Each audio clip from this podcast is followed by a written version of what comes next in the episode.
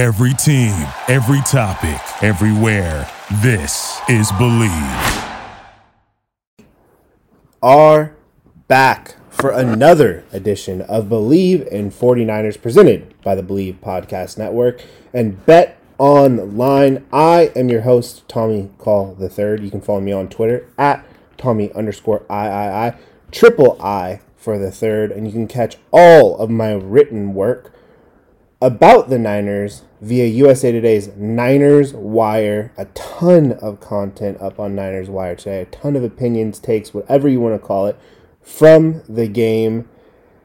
Sorry I've been a bit tapped out here on Bleav and forty-niners. I've been super sick the last ten or so days. Got COVID while traveling over the holiday to Dallas. Then my daughter and wife got it. I have an eight-month-old, and it's kind of her first time getting sick, and she's still kind of fighting it.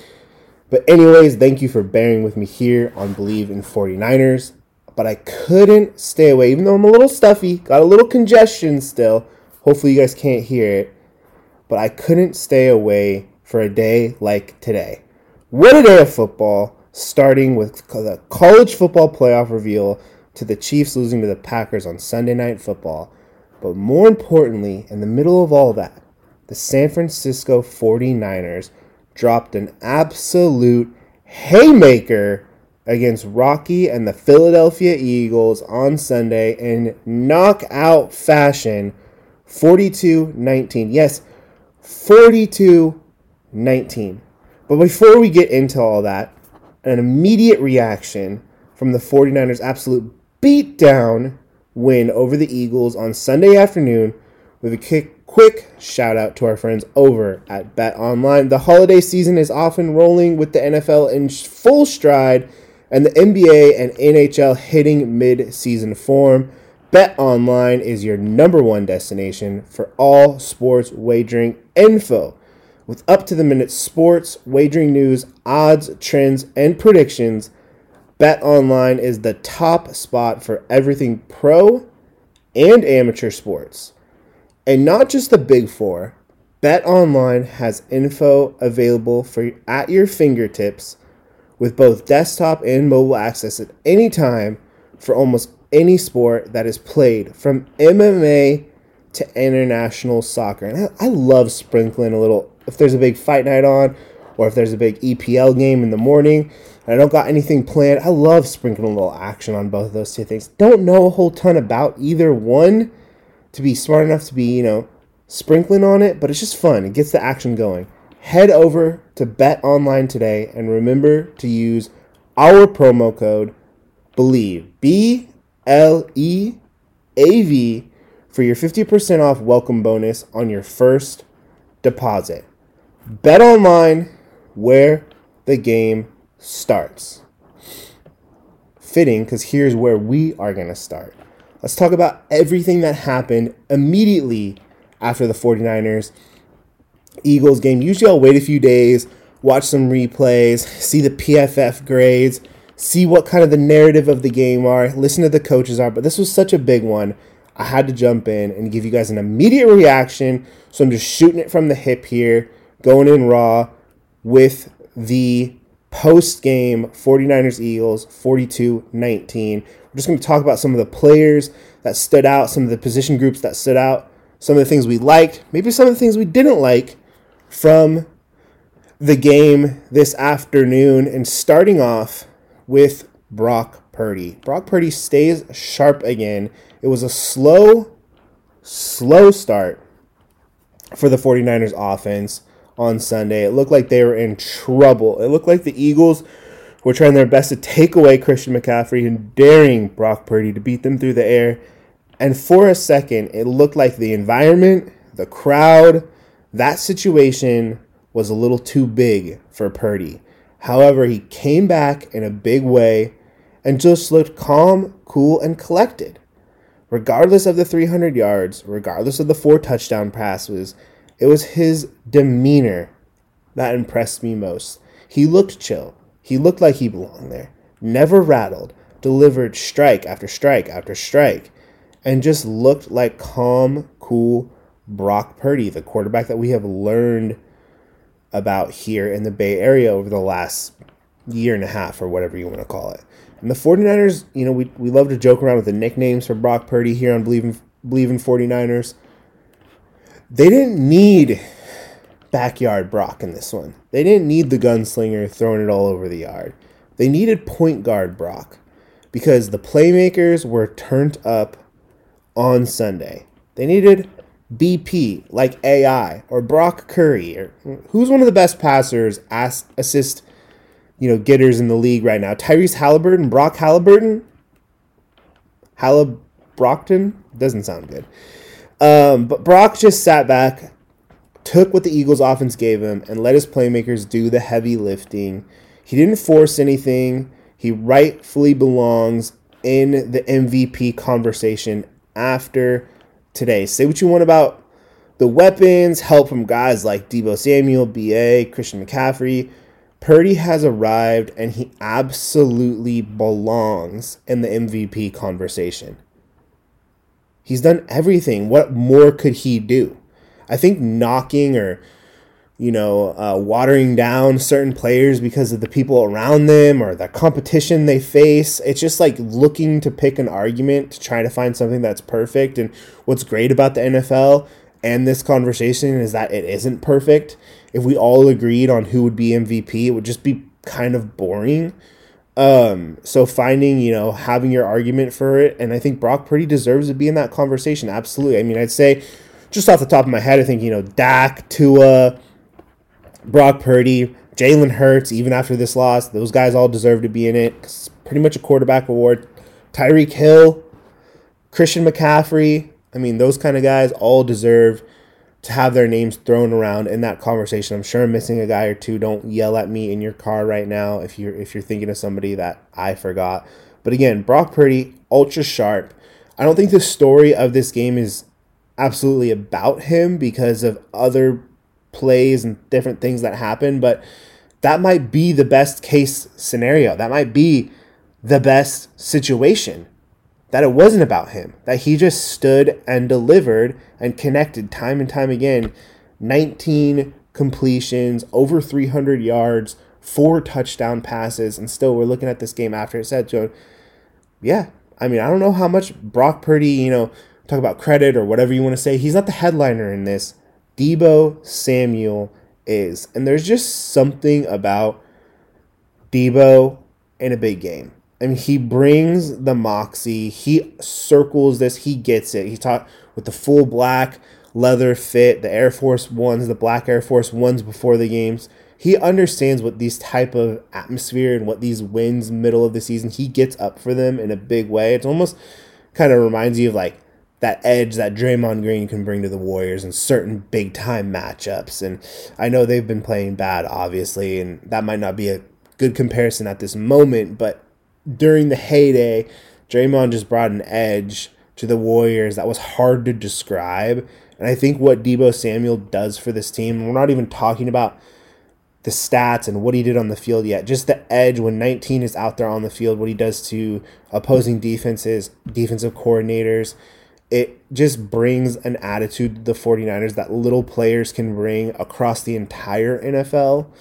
And there's been a lot of chatter and back and forth, and Debo Samuel's name has been at the center of a lot of it with the Eagles since the 49ers lost last year in the N F C Championship.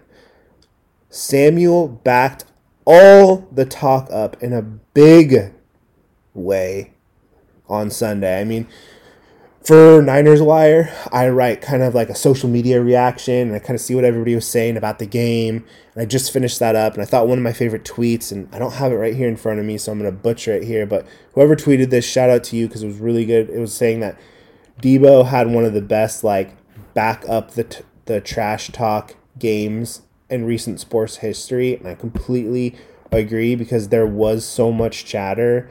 And Debo Samuel absolutely shredded the Eagles' defense. And let's just be honest, most of it was on his own, taking, you know, two separate passes over the middle of the field from Brock Purdy and just weaving through tackles, one screen, through the Philadelphia defense, breaking tackle after tackle. I mean, guys were just bouncing off of him. He racked up one hundred sixteen yards on four receptions with two touchdowns to go along with three carries for twenty-two yards and a touchdown on the ground for the hat trick. And a game with so much just trash talk writing on it that meant so much to both of these fan bases and clearly to the players. He had one hundred sixteen yards and three touchdowns. A hat trick in that type of moment. I mean, what a game for Debo Samuel. What a player. Like I said, the edge and attitude he brings in these moments, every time he's really on the field, is just a different level. And as good as Brandon Ayuk's been, as good as George Kittle has been, and we're going to talk about some of those other pass catchers here in a second, Debo just has that edge that is just, it's different. And if you've played sports or if you watch a lot of this team, you kind of are understanding what I'm talking about right now, because it's hard to put to words. But if you watch the 49ers play, when Debo is at his peak, it is just a different team. And now to one of the weirder things I think you'll see, not only this season, but just watching sports in general. I don't know about you guys, but I mean, one of the first times I've seen something like this, Dre Greenlaw versus Dom, Big Dom, Eagles Dom, whatever you want to call him, kind of turned into a little celebrity there for a second. Dre Greenlaw found himself at the center of one of the biggest moments of the game on Sunday after Jalen Hurts completed a little pass to DeVonta Smith down the sideline. Greenlaw arrived and, you know, did suplex him and slammed him to the ground, and it was, you know, an unnecessary hit. And the Philadelphia sideline quickly came to defend Smith, including a member of their security team. This is not a coach. This isn't a trainer. This is a member of the security team. That is around Nick Sirianni. Comes and gets in the face of Dre Greenlaw. They start going back and forth. And whatever you want to call it, not punches, but pokes. And Greenlaw made contact with Dom DiSandro is his name. And both Dre Greenlaw and DiSandro were ejected from the game. And the 49ers are given a personal foul.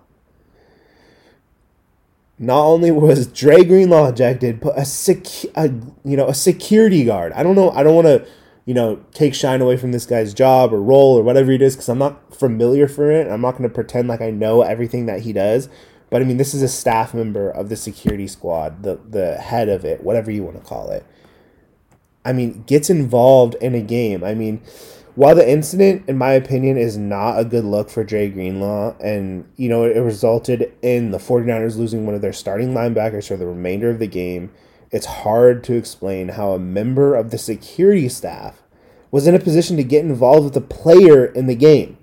I don't know how a guy like that, you know, feels the need to put himself in the center of all this. I mean, these things happen. Personal fouls happen. Late hits happen. It wasn't anything obnoxiously dirty where a security guard gets involved, a, you know, a regular dressed dude in Eagles gear on the sideline gets in the face of an actual player in the game.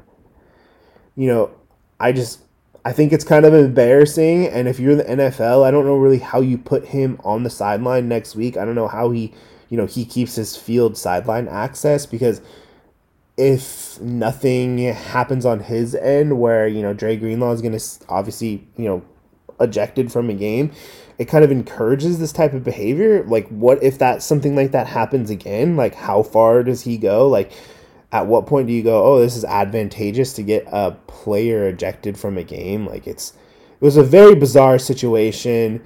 I still think Dre Greenlaw absolutely needs to keep his cool so he can stay on the field where he's incredibly valuable, and he's kind of towed that line a few times, and it's definitely something he has to work on, and because he just is such a key part of that 49ers defense.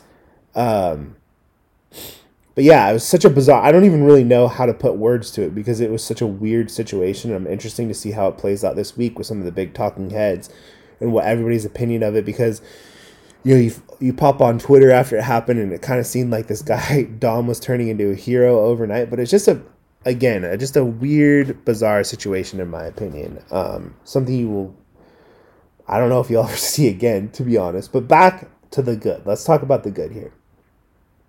The 49ers pass catchers, we talked about Debo Samuel.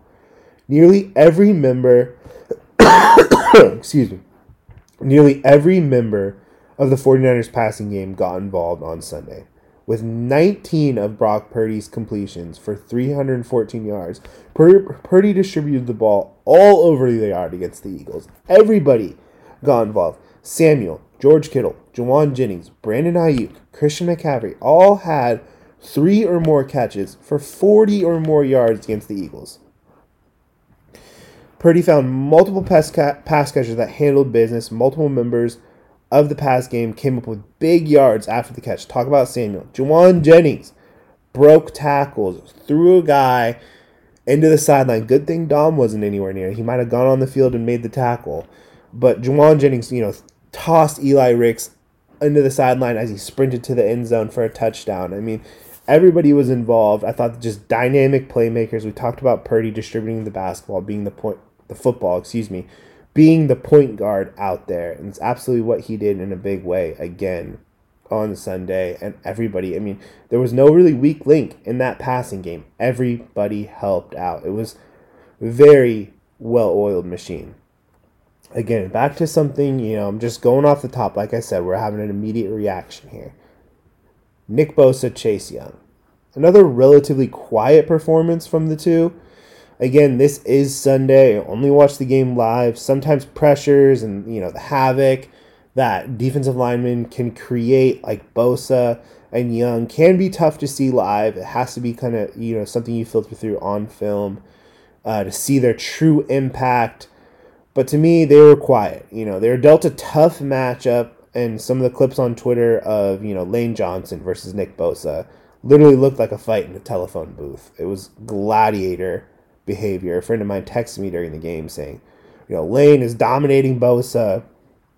I was like, man, he kind of does that to a lot of guys. I mean, it's kind of par for the course for him. That's why he's an all-pro and one of the best in the league and has been for years on years on years. But anyways, I'm interested in seeing kind of like what the pre- P F F grades, the pressure rates, and different things like that were on film, because it did feel like that the 49ers defensive line was able to cause some pressure, and obviously a lot of that would have to do with two of their best pass rushers like Bosa and Young. Um, but, you know, again, just I guess when the sacks don't aren't there for a guy like Bosa, who are so, you know, I don't think sacks are everything. Um, we've talked about that here. But I think we're so used to seeing Bosa pile up sack after sack after sack that, you know, when he doesn't get one, it's like, oh, what happened? Was he involved in this game? But again, you know, kind of still waiting for that big breakout performance from Chase Young. And I think the the defensive line, the pass rush, that front four that's, you know, been highly, highly, you know, paid, has been really good during this little win streak they've had. And so to see them kind of not be as involved, I think, defensively, um, it's just something that stood out to me. And it's something I wanted to mention here on the podcast. Um, but also, in the same breath, the 49ers run defense, nasty on Sunday. One of their best performances of the season against the run, against one of the better running teams in the N F L. The Eagles' run game was non-existent on Sunday. DeAndre Swift and Jalen Hurts were quiet, quiet on the ground throughout the contest. Swift posted only thirteen yards. thirteen yards on six carries against the 49ers. His lowest total since week one against the New England Patriots. I do have him in fantasy football, so that did hurt. But just a dominant performance from the 49ers defense. And Hurts tacked on only twenty yards on the ground as the Eagles' leading rusher. twenty yards. What if I told you that last week? What if I told you that on Saturday? That the Eagles' leading rusher would only have twenty yards. What would you say the score would be? forty-two to nineteen? I mean, maybe. As a team, the Eagles rushed for only forty-six total yards, their lowest rushing output since two thousand eighteen. The 49ers have only recorded four games. I mean, excuse me. The Eagles have only recorded four games all season without eclipsing at least one hundred yards rushing as a team. Prior to Sunday, fifty-nine yards against the Commanders was their season low. I thought this was a pretty interesting little nugget that my guy Kyle Madsen, my friend over at Niners Wire, posted on Twitter. He said there were zero third down conversions on the ground for the Eagles on Sunday. Their two first downs that were completed on the ground through rushing was the tush push touchdown and Marcus Mariota's fourth down tush push conversion late in the game when Jalen Hurts exited. The Eagles' longest run was a seven-yard scramble from Hurts. That all came to you from Kyle Madsen of Niners Wire, Candlestick Chronicles podcast. I'm sure you've listened to it. But yeah, I mean, just a dominant performance. I mean, that might be your game ball winner. That might be the thing that was the most impressive from this game. Talking about Debo Samuel, reading it over here to you guys and talking about it. I mean, that is very, very impressive. And if you can squeeze that in a, you know, in a playoff game in January, if you can roll this into the final four, you know, final quarter of the season, quarter and a half of the season, that could be an absolutely outstanding weapon to have in the back pocket of the 49ers. Steve Wilkes, take a bow. Awesome performance. And then a quick shout out. We're wrapping things up here. Rapid response, rapid reaction to the 49ers forty-two nineteen win over the Eagles on the Bleav and 49ers podcast. I want to give a big shout out to the 49ers offensive line. I mean, you talk about Bosa and Young being quiet. Hassan Reddick's name was barely mentioned on Sunday. Debo Samuel broke his ankles like they were on the hardwood on the end-around touchdown he had. I mean, Purdy consistently had the time to stand there and fire and hit his targets. Then on the goal line, running behind Trent Williams is always a good idea. He paved the way for Christian McCaffrey to punch in that touchdown before halftime in the second quarter. Big shout out to the 49ers offensive line. I actually wanted to write about them today, but just haven't had time yet because I thought it was a very impressive performance from the 49ers guys up front as a whole. And that might be it for us here on Bleav in 49ers. Um, what a game. I want to talk more, but I need to see the game over again, and I would probably start talking about the college football playoff if we kept going here. But enjoy this one, 49er fans. You absolutely deserve it. Soak it up, especially if you're a Golden State Warrior basketball fan, because it could be a long season at Chase Center. Hey, but at least they got a few days off to really soak this one up. We will be back shortly here on Bleav in 49ers with a preview of the 49ers division game against Geno Smith and the Seattle Seahawks with a chance to clinch the N F C West right here on the Bleav Podcast Network. Please subscribe to the pod and stay tuned for our next episode. Hit me on Twitter if you want to talk some ball. Got a take on a player in the N F L draft or got a good prop bet I need to look at. I will always ride with my Bleav in 49ers listeners. Thank you to our sponsor, BetOnline. I will talk to you guys soon. Thank you for listening to Bleav and 49ers. Thank you for listening to Bleav. You can show support to your host by subscribing to the show and giving us a five-star rating on your preferred platform. Check us out at Bleav dot com and search for B L E A V on YouTube.